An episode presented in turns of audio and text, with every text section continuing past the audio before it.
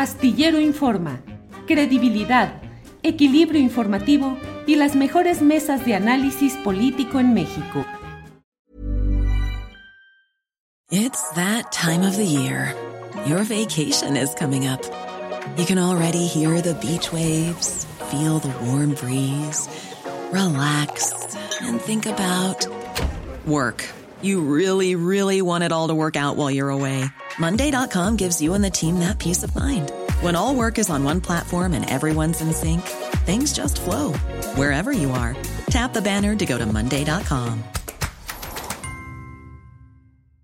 Hiring for your small business? If you're not looking for professionals on LinkedIn, you're looking in the wrong place. That's like looking for your car keys in a fish tank. LinkedIn helps you hire professionals you can't find anywhere else, even those who aren't actively searching for a new job but might be open to the perfect role. In a given month, over 70% of LinkedIn users don't even visit other leading job sites. So start looking in the right place. With LinkedIn, you can hire professionals like a professional. Post your free job on linkedin.com slash people today. Mario, buenas tardes. Hola Julio, buenas tardes, un gusto estar con ustedes. Gracias, Mario. Pues mira, la verdad es que, como lo decía al principio del programa, en este mar de informaciones difíciles, oscuras, negativas, eh, complicadas, de repente vi información, vi tus tweets en los que hablabas de datos económicos pues sorpresivos, relevantes, que muestran una recuperación económica y que además, según lo que eh, leí, pues pueden apuntar a que el crecimiento del Producto Interno Bruto para el año que entra pueda ser más alto de lo que algunas previsiones habían estado eh, señalando. Leí también la columna de Enrique Quintana, a quien nadie puede acusar ni de Chairo, ni de Procuatro T, ni nada por el estilo, director del editorial del financiero, en el cual también muestra esto, sorpresa, crecimos a 4.7% en el sector terciario y hace una serie de consideraciones que tú también escribiste diciendo, en lo general las comparto, pero por favor, Mario, ¿de qué se trata? ¿De algo que puede mover a esperanza, es un espejismo, es eh, provisional y puede ser revertido. ¿Cómo están las cosas, Mario? Bueno, eh, primero lo que se divulgó, que es el indicador, es el IGAE, ¿no? Eh, es el indicador global de actividad económica, que es el mejor aproximado de medición del PIB que tenemos en México en términos mensuales. Hay que recordar que tenemos el PIB de manera trimestral, el cambio, el crecimiento o la caída, y tenemos el IGAE para cuestiones mensuales, ¿no? Entonces, esto nos permite ir monitoreando mes a mes cómo va evolucionando la economía. Caso contrario, tuviéramos que esperarnos cada tres meses e incluso pues cuando se divulga el PIB suele ser un poco rezagado en el tiempo. Entonces necesitamos aferrarnos a los pocos indicadores que tenemos disponibles y uno de ellos es el IGAE. ¿Y qué es lo que dijo en, en la última lectura, que es la lectura de agosto, del mes de agosto? Que la economía creció 4.7% si lo comparamos contra agosto del año pasado, del 2021. Esto está muy por encima, Julio, y aquí es lo importante, de pues el 2% que se ha manejado que va a crecer la economía eh, en todo el año, ¿no? A lo largo del año. Eh, si siguiera esta tendencia, y, es, y aquí ya empezamos a tocar algunas de las cuestiones que dice Quintana o escribe Quintana en su columna, la expansión de la economía mexicana va a superar los pronósticos de los analistas, del Fondo Monetario Internacional, que están más cercanas al 2%. Lo que estamos viendo es que podría estar más cercana al 3, hasta el 3,5%, dependiendo cómo cierre el año. Y esto es doblemente sorpresivo porque estamos viendo un ambiente eh, externo, un ambiente global sumamente complicado, Julio. La guerra, por ejemplo, eh, ruso-ucraniana, tiene a Europa al borde de la recesión. Estados Unidos, una economía de la que dependemos mucho para bien y para mal, también está en estos momentos en una situación frágil. Y China, que suele ser uno de los motores económicos y que ayuda muchas veces a las recuperaciones, está creciendo al 3,5%. Entonces, en este ambiente que la economía mexicana vaya recuperándose, efectivamente, Julio, es una buena noticia. Eh, Mario, em, ¿qué es lo que puede haber eh, sustanciado estas buenas cifras específicas de agosto. Yo aquí a nivel familiar o personal dije, bueno, lo que pasa es que hace un año pues estábamos encerrados con la pandemia y la verdad es que en estos meses, agosto y demás, nos soltamos todos y a reunirnos y a visitar y a salir casi a emparejarnos un poquito de todo lo que habíamos perdido. ¿Serán cosas como esto? ¿En qué rubros son en los que más se ha notado esto? Yo leí turismo, restaurantes, hoteles. Sí, mira, eh, el, crecimiento del 4.7, cuando lo comparamos con respecto a un año anterior, es importante para empezar a entender estas dinámicas como el turismo, pero luego los economistas nos podemos eh, poner un poquito más quisquillosos y exquisitos, y el hecho de que crezca 1% con respecto al mes anterior, eh, digo, si siguiera creciendo este ritmo, crecería 12%, ¿no? Pero sí, e, el hecho de que crezca 1% en el mes nos dice también que hay dinámicas que no necesariamente se deben a que lo comparemos con un año atrás. Ahora, si nos vamos a las figuras anuales, efectivamente sucede lo que estamos viendo o lo que tú mencionas, eh, que es eh, una recuperación del turismo. ¿Cómo lo podemos palpar esto? No solamente eh, con la actividad de los aeropuertos, que ya la vemos prácticamente al 100%, en algunos casos incluso los aeropuertos ya están muy por encima de su nivel prepandemia, ¿no? Por ejemplo, el, aeropuerto de Tijuana está creciendo muchísimo. Eh, y a eso podemos agregar otros, otros indicadores, por ejemplo, la reactivación en la industria de los restaurantes, eh, del hospedaje, la vida nocturna, eh, todo lo que tiene que ver con hospedaje está muy ligado, está estrechamente ligado al turismo. Luego hay otras, ¿no? Como el transporte. Y estamos viendo particularmente en estas industrias que hay una recuperación. Ahora, esto también lo confirma, eh, INEGI va publicando también constantemente el arribo de turistas internacionales, también incluso el de nacionales, y además publica el gasto promedio de cada turista. Y el gasto promedio de cada turista se ha incrementado más o menos un 20% eh, frente a la prepandemia, por ejemplo. Es decir, están ya recuperándose los turistas y, los que están llegando también están gastando más.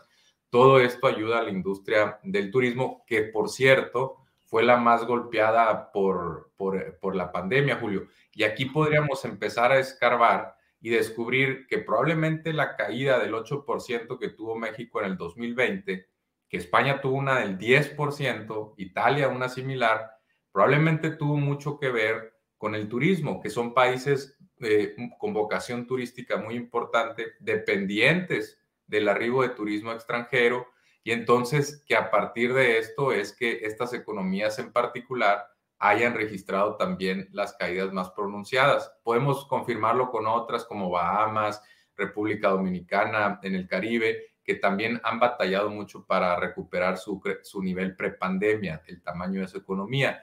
Ahora, eh, pues eh, rara vez se ve una pandemia y efectivamente el turismo pasó prácticamente a desaparecer en muchas ciudades o a encogerse de forma sustancial y ahora ya empezamos a ver que va recuperando su actividad y dinamismo. Entonces, eh, yo creo que tiene que ver mucho con el turismo, Julio, pero también eh, el sector externo mexicano está muy robusto. Eh, por ejemplo, hoy se publicó los datos, se publicaron los datos de la balanza comercial y las exportaciones de automóviles crecieron 45% con respecto al mismo mes del año anterior. Y esto puede ser porque se están recuperando las cadenas de suministro y, muchas, y muchos fabricantes que habían tenido que incluso guardar sus vehículos porque no tenían chips para poder completar la venta, ahora ya los están sacando. Entonces, yo creo que más allá del ruido que vemos en el análisis cotidiano de la coyuntura mexicana, si empezamos a ver con frialdad algunas dinámicas, vamos a descubrir que efectivamente eh, fue una, una recuperación un poco atropellada pero que esto nos está también llevando a que una vez que se empiecen a normalizar algunas situaciones, pues la economía mexicana está dando las sorpresas que nadie se esperaba, ¿no? Porque si nos vamos a los análisis del Fondo Monetario, donde eh, sacan sus conclusiones a partir de la economía de Estados Unidos, que está estrechamente vinculada con la nuestra, pues ahí entonces podemos caer en cierto, en cierto análisis un poco no sesgado, pero sí condicionado por lo que pasa allá, y empezamos a ver entonces que ah, sorpresa, ¿no? Nos vamos a crecer mucho más que el estimado del Fondo Monetario, ¿no? Mario, yo leo, porque es mi trabajo, no por gusto, pero leo muchos comentarios de algunos, eh, digamos, líderes de opinión contrarios al gobierno del presidente López Obrador y nos pintan que estamos en el abismo, que estamos a punto de hundirnos, que las cosas están gravísimas, que se vienen catástrofes, crisis, cosas muy complicadas. Leo información como la que estamos platicando y digo, ah, caray, toda esa historia del abismo, de la crisis, del cataclismo, pues pareciera que no se sustenta en los datos específicos de reportes eh, eh, precisos como los que estamos hablando, Mario. Millions of people have lost weight with personalized plans from Noom, like Evan, who can't stand salads and still lost 50 pounds. Salads generally for most people are the easy button, right? For me, that wasn't an option. I never really was a salad guy. That's just not who I am. But Noom worked for me. Get your personalized plan today at Noom.com. Real Noom user compensated to provide their story. In four weeks, the typical Noom user can expect to lose one to two pounds per week. Individual results may vary. Hey, it's Ryan Reynolds, and I'm here with Keith, co star of my upcoming film, If, only in theaters, May 17th. Do you want to tell people the big news? All right, I'll do. Sign up now and you'll get unlimited for $15 a month in six months of Paramount Plus Essential Plan on us. Mintmobile.com slash switch. Upfront payment of $45 equivalent to $15 per month. Unlimited over 40 gigabytes per month. Face lower speeds. Videos at 480p. Active Mint customers by 531.24 get six months of Paramount Plus Essential Plan. Auto renews after six months. Offer ends May 31st, 2024. Separate Paramount Plus registration required. Terms and conditions apply if rated PG. No, mira, eh, si, realmente tuviéramos, por ejemplo, problemas de, finanzas públicas, el primero que estaría dando señales de alerta es el tipo, el mercado cambiario, el tipo de cambio, cosa que lo estamos viendo anclado, estamos viendo estabilidad cambiaria.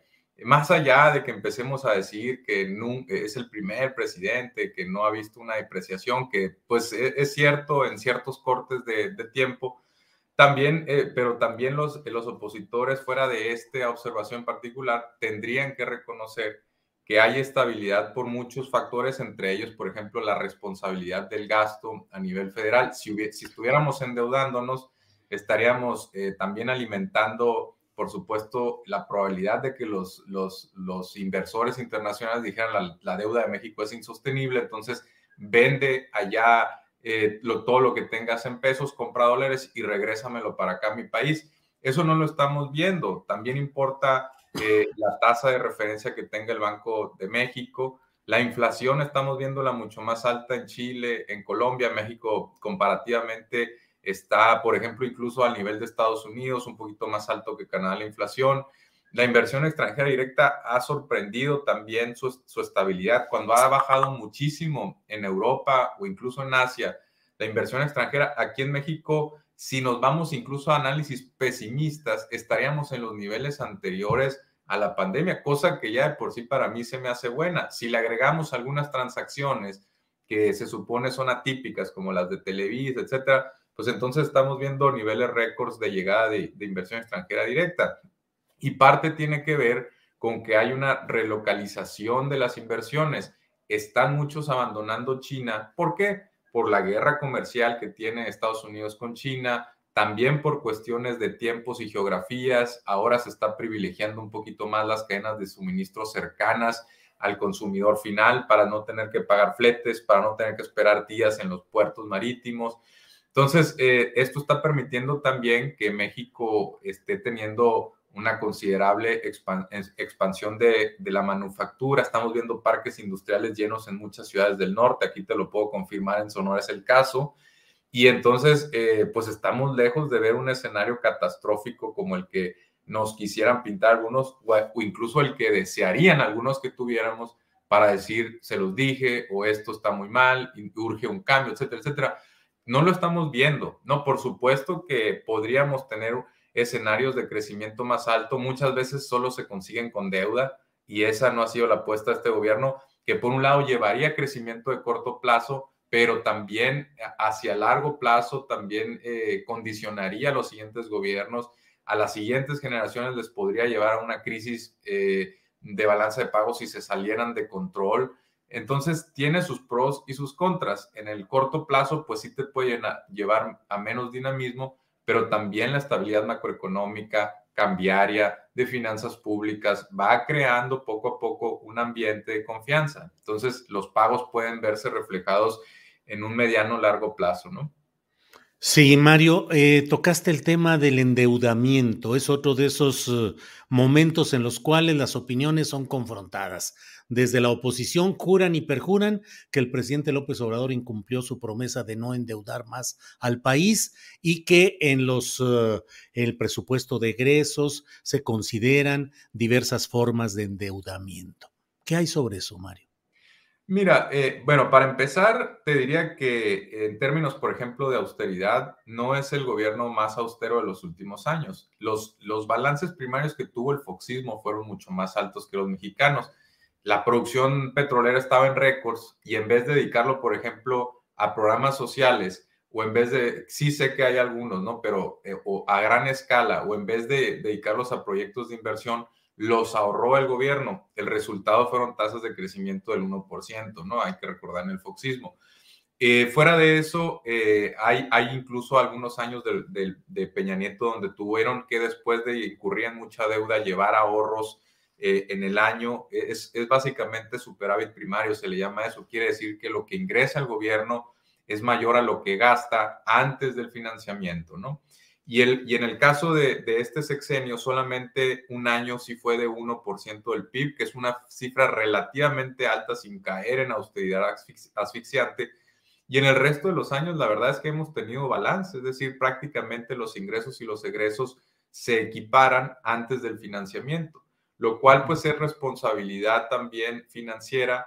Eh, habla de que no estamos agregando deuda. Cuando tú ves, Julio, que se aprobó en el Congreso un, eh, un billón de, deuda.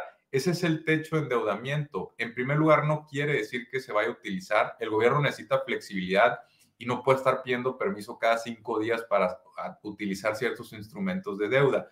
En segundo lugar, tiene mucho que ver con que, acuérdate que hay instrumentos de plazos menores a 12 meses. Entonces, cuando se, por ejemplo, se vencen algunos CETES, pues vuelven a renovarse, ¿no? Eh, otro tiene que ver con que cuando se vence la deuda de largo plazo, alguna de ellas cae en este año, pues evidentemente el gobierno lo que apuesta es a simplemente continuar eh, emitiendo la, misma cantidad, reemplazando incluso muchas veces la deuda externa por interna, ha sido la política de este gobierno, para reducir presiones del exterior y también para disminuir el riesgo cambiario. Entonces, si el, referente que necesitamos nosotros para juzgar cómo va la deuda pública es compararla eh, a nivel nacional, la soberana, la pública, con respecto al tamaño de la economía. ¿Y qué es lo que vamos a obtener? Que en este gobierno ha aumentado menos de lo que hizo en los primeros, sobre todo, tres, cuatro años de Peña Nieto, o lo que hizo también durante Calderón. Con Calderón y Peña Nieto en un lapso de 10 años, la deuda creció 30 puntos con respecto al PIB.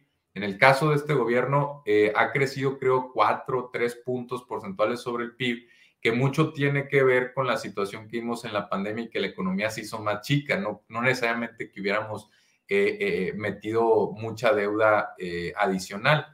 Entonces, por supuesto que cuando nos metemos a ver cuestiones de, deuda, vamos a ver que, que efectivamente ha sido, ha sido muy prudente el manejo tiene, insisto, sus inconvenientes. A ver, el keynesianismo, que por cierto el keynesianismo también es un significante, ni es de derecha ni es de izquierda forzosamente.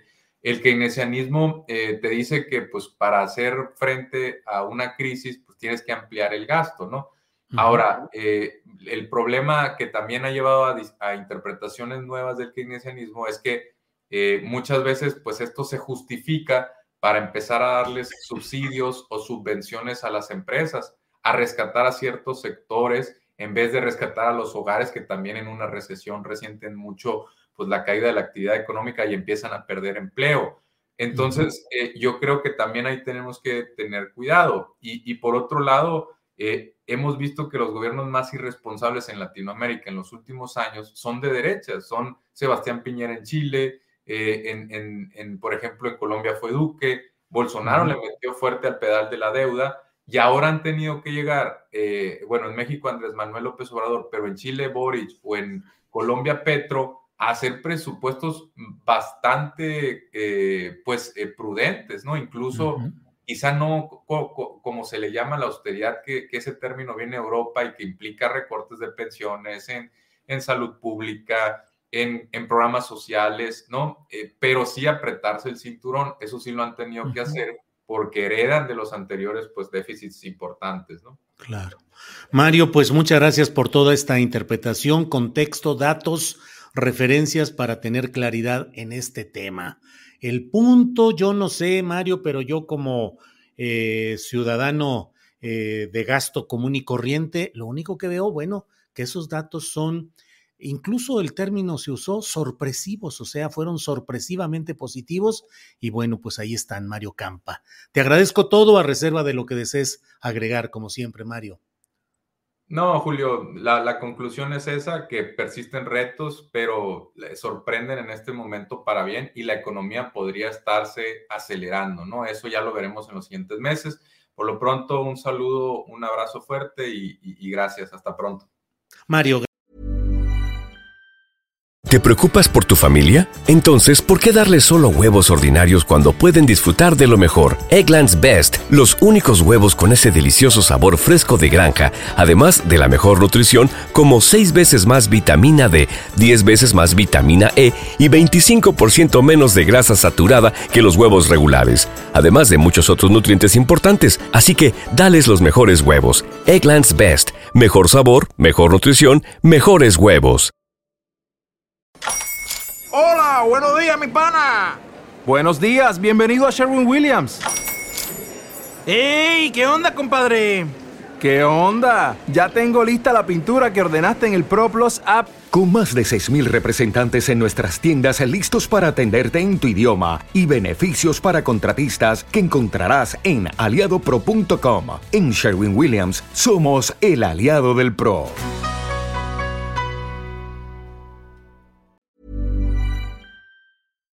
Para que te enteres del próximo noticiero, suscríbete y dale follow en Apple, Spotify, Amazon Music, Google o donde sea que escuches podcast.